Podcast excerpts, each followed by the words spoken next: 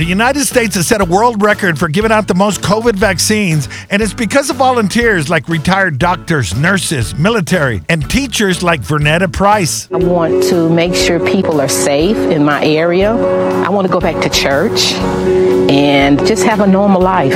A lot of people living out of town are getting left out, so she's taking it upon herself to get people vaccinated by booking appointments and offering rides. The rural area, people not able to know how to sign up because several of my church members were saying we're waiting for them to call us, the health department. Because if they're waiting for them to call them, then they're not going to get the vaccination. One by one, she's checking them off her list. I hope once I get through with the elderly, I get to the young people. She said she's not stopping till everyone who wants a vaccine gets one. Uh, well, tell them call me. I'll sign them up today. I'm ready.